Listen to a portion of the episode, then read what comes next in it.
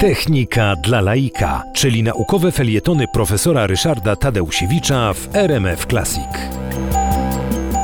Tym y, cyklu moich spotkań z Państwem y, na antenie radia RMF Classic chciałbym opowiedzieć o polskich twórcach, twórcach techniki, którzy w wielu wypadkach robili także y, niebanalną karierę za granicą. I zaczniemy dzisiaj od Tadeusza Sędzimira, człowieka, którego imię nadano Hucie w Krakowie i człowieka, który osiągnął bardzo wiele w zakresie metalurgii. Sędzimir jako taki swoją sławę zbudował za granicą, dokładniej w Stanach Zjednoczonych, wymyślił specjalny rodzaj walcarki, to znaczy takiego przyrządu, który z bardzo grubego stalowego kloca potrafi wywalcować bardzo cienką blachę. Sędzimir studiował w latach 1912-1914 w Lwowie.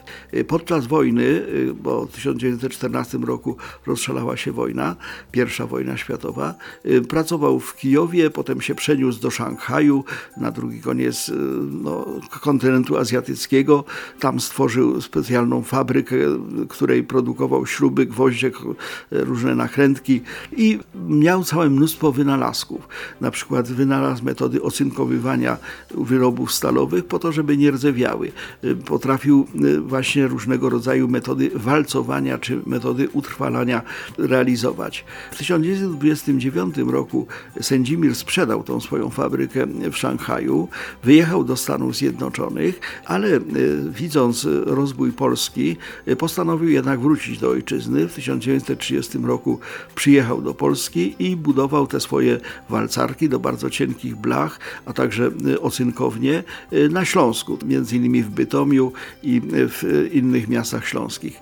Natomiast ponieważ w 1939 roku wybuchła wojna, Sędzimir miał to szczęście, że przed wybuchem wojny wyjechał na inspekcję swoich patentów patentów, to znaczy z fabryk budowanych na bazie jego patentów w różnych krajach. Y, tych patentów było bardzo dużo, 120 patentów, w tym samych Stanach Zjednoczonych 73. Więc w związku z tym y, Sędzimir spędził większą część życia i zmarł y, w Stanach Zjednoczonych, ale wsławił się bardzo właśnie jako ten, który potrafił z metalem zrobić nieomal wszystko.